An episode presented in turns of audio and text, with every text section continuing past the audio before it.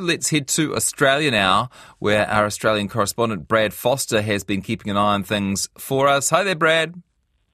Hey, Jesse. How you going? Good, thank you. Um, look, your mortgage holders are facing the same problems we are over here, which is a bit of extra stress as those rates begin to rise. That's right, we are. Reports are that Australians are defaulting on their home loans at growing rates at the number of borrowers at risk of mortgage stress peaks at levels not seen since when the, the global financial crisis hit back in 2008. Oh gosh, uh, that's a bit more severe. It's a bit more severe than we've been having here. I don't, I don't think that's quite hit New Zealand yet. Certainly, people are feeling the stress, but the idea of actually, um, yeah, people defaulting is, um, yeah, hasn't really made the news over here yet. Okay, well, it's uh, yeah, it's it's pretty much all front page news at the moment. Uh, Roy Morgan Research they released uh, or research released yesterday says 1.5 million or 29% of borrowers were at risk of mortgage stress uh, in July this year. Uh, as I said, higher than what it was during the the uh, GFC back in 2008. Uh, now, over the past year, the number of people who have defaulted on their loans, that's basically not paid them on time, has risen to between 2.6 6% in New South Wales to 3.6% in outback Queensland. Um, now, unfortunately, uh, this is at a time when the big banks and our major supermarkets are recording record profits. Uh, I think I mentioned the Commonwealth announced an annual profit of $10.2 billion uh, a couple of weeks ago, and our two major supermarket chains, Coles and Woolworths, reported profits last week. Coles 1.1 billion or a 4.8% increase on the previous year, and Woolworths a 1.6 billion dollar profit, which is a 4.6% increase compared to the previous years. And some people are questioning why banks and our supermarkets are, are making money uh, when uh, a lot of Aussies are struggling, Jesse. Yeah, we've had the same sort of um, research over here. Um, research, I think it was earlier this week, showing that. Um, a lot of inflation over the last couple of years has been caused not by wage costs but by increased profits uh, for some of those big companies. It does make you feel like something's not quite right, doesn't it? It does, yeah. When we're paying, uh, I remember we were paying uh, a fortune for broccoli uh, a few years ago, or last year, I think, and uh, but uh, obviously it wasn't hurting the uh, the supermarket chains too much. No. Um, well, look, if anyone needs cheering up over there, I see your official cash rate um, set by the Australian Reserve Bank is four point one. Ours is five point five, and um, so you know I think I think we're paying more at the moment. Maybe you'll catch up to us. We move pretty quickly and pretty early. Well, they're talking about uh, um, the interest rates not going up um, for the rest of the year, but I guess anything can happen. So yeah. Uh, we'll, we'll, watch this space. Um, hey, are we getting an increased chance of a visit from you, Brad? I see airfares may be set to come down. Yeah, they are. Um, uh, Qantas, uh, or Air New Zealand, I believe, has announced more flights across the ditch, which will mean cheaper airfares. And uh, I might come and visit you, Jesse, when I can find my passport. I, I seem to have misplaced it since the pandemic. Yeah. Um, Qantas has said it's going to lift its three flights a week from Sydney to Auckland to New York from the end of October this year. Uh, that could increase to daily by August 2024. We haven't heard a lot else other than the airline is expected to reach 100% of pre COVID capacity by March 2024. Now, Qantas is another Australian company that has reported a profit during the last financial year of $2.47 billion. The outgoing CEO, uh, Alan Joyce, was yesterday grilled in a Senate hearing that is part of the federal government's Select Committee on Cost of Living undertaking, which is looking into the cost of living pressures facing Australians. Uh, now, one of the big sticking points is that Qantas received uh, $2.7 billion from taxpayers during the pandemic uh, including $900 million from the JobKeeper program. Uh-huh. The other issue uh, is that during the pandemic, a lot of flights were cancelled. People were asked to take a credit on the tickets that they purchased. And last week we heard that there is now a class action against Qantas by uh, people who never got their refunds and they want uh, they want their money. Uh, now, Mr. Joyce said the at the Senate hearing that Qantas had already paid out uh, $300 million to people whose flights were cancelled, but apparently uh, there's a lot more, and uh, we're going to hear more about this story in the next little while.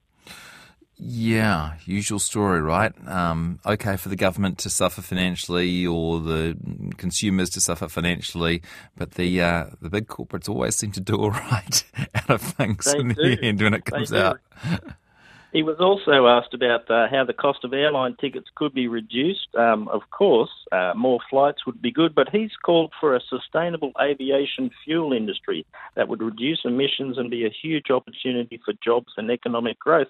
It sounds like a great idea, but I don't think it's going to happen uh, uh next week or uh, next year at this stage. Yeah, I wonder who he's inviting to pay for that.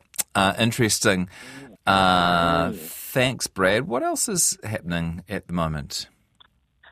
Well, I wanted to mention a 44 year old man who fought off a great white shark uh, was up to 4.2 metres in length on the New South Wales mid north coast on Saturday.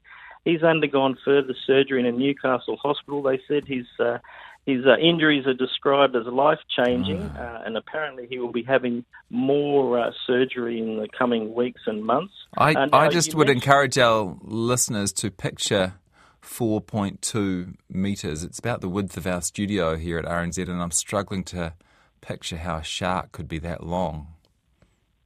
yes, especially uh, one thrashing around you. Oh, gosh, in its home environment.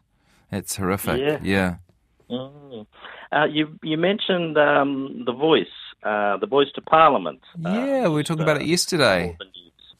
Yeah, well, the Prime Minister is expected to announce tomorrow uh, when this referendum will be on the voice to Parliament. Uh, a date in October. October is apparently preferred.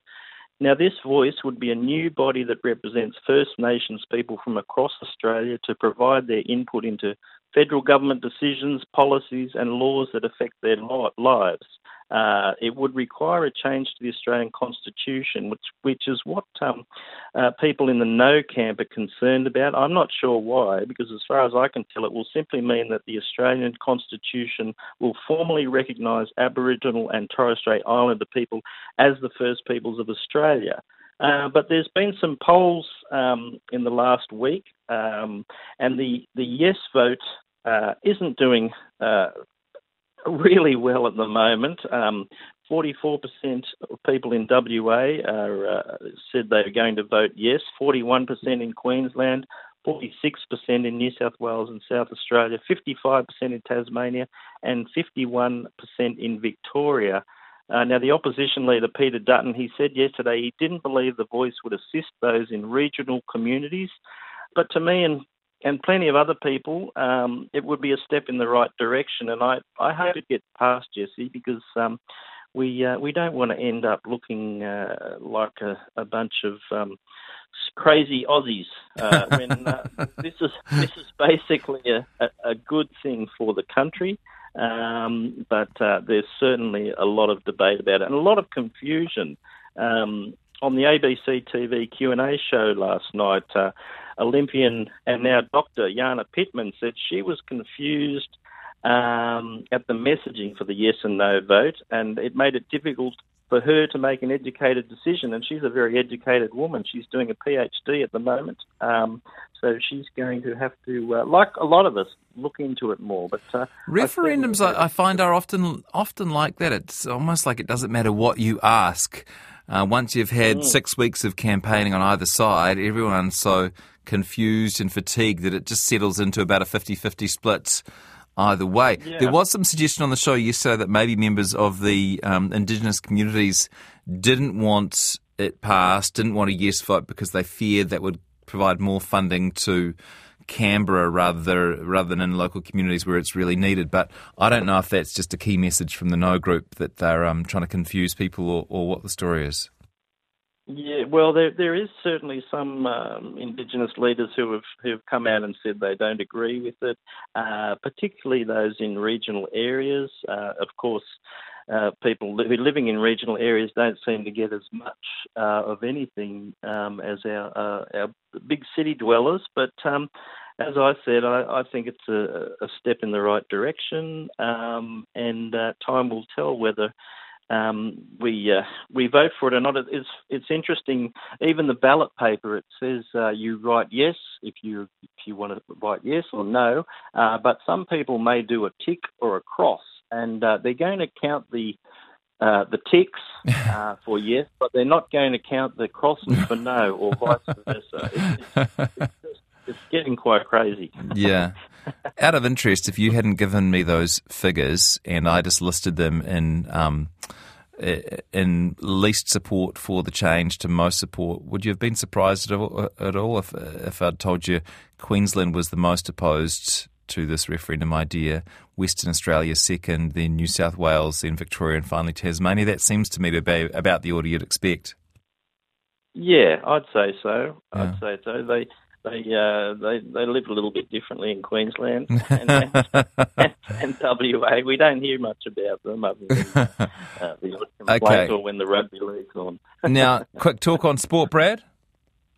Well, I don't know. Do you want to talk rugby, Jesse? It's uh, it, it must be going crazy over there. Mm, well, if you were my South, South African correspondent, I'm not sure I'd want to talk rugby to you. But it's not like you guys are doing so great, right? No, no, we got beaten by France, uh, 41-17. But I read this morning that apparently we were we weren't um, showing our full uh, capabilities, which I certainly hope is the case. But uh, I don't think any team goes out to lose a match. no, especially the uh, the hosts. Uh, yeah. Okay. So then, how far away are we? What What is next before the World Cup? I should know the answer to this. I can probably find out myself, unless September you know. nine, uh, New Zealand take on France. That's Saturday week. Oh yeah, okay. Australia play Georgia on Sunday. Uh, now in our pool is Wales, Namibia, and Fiji, and uh, of course Fiji beat England for the first time ever over the weekend. So. Uh, um, it's going to be uh, it's going to be tough. I I much prefer talking uh, FIFA Women's World Cup yeah, yeah. well, at least go up the air for a month. at least there's a few teams in with the sniff to make it more interesting, in my opinion. Um, thank you, Brad. Great to talk to you as always. Okay, Jesse. Brad Foster is our Australian correspondent, uh, reporting on the stuff making news across the ditch.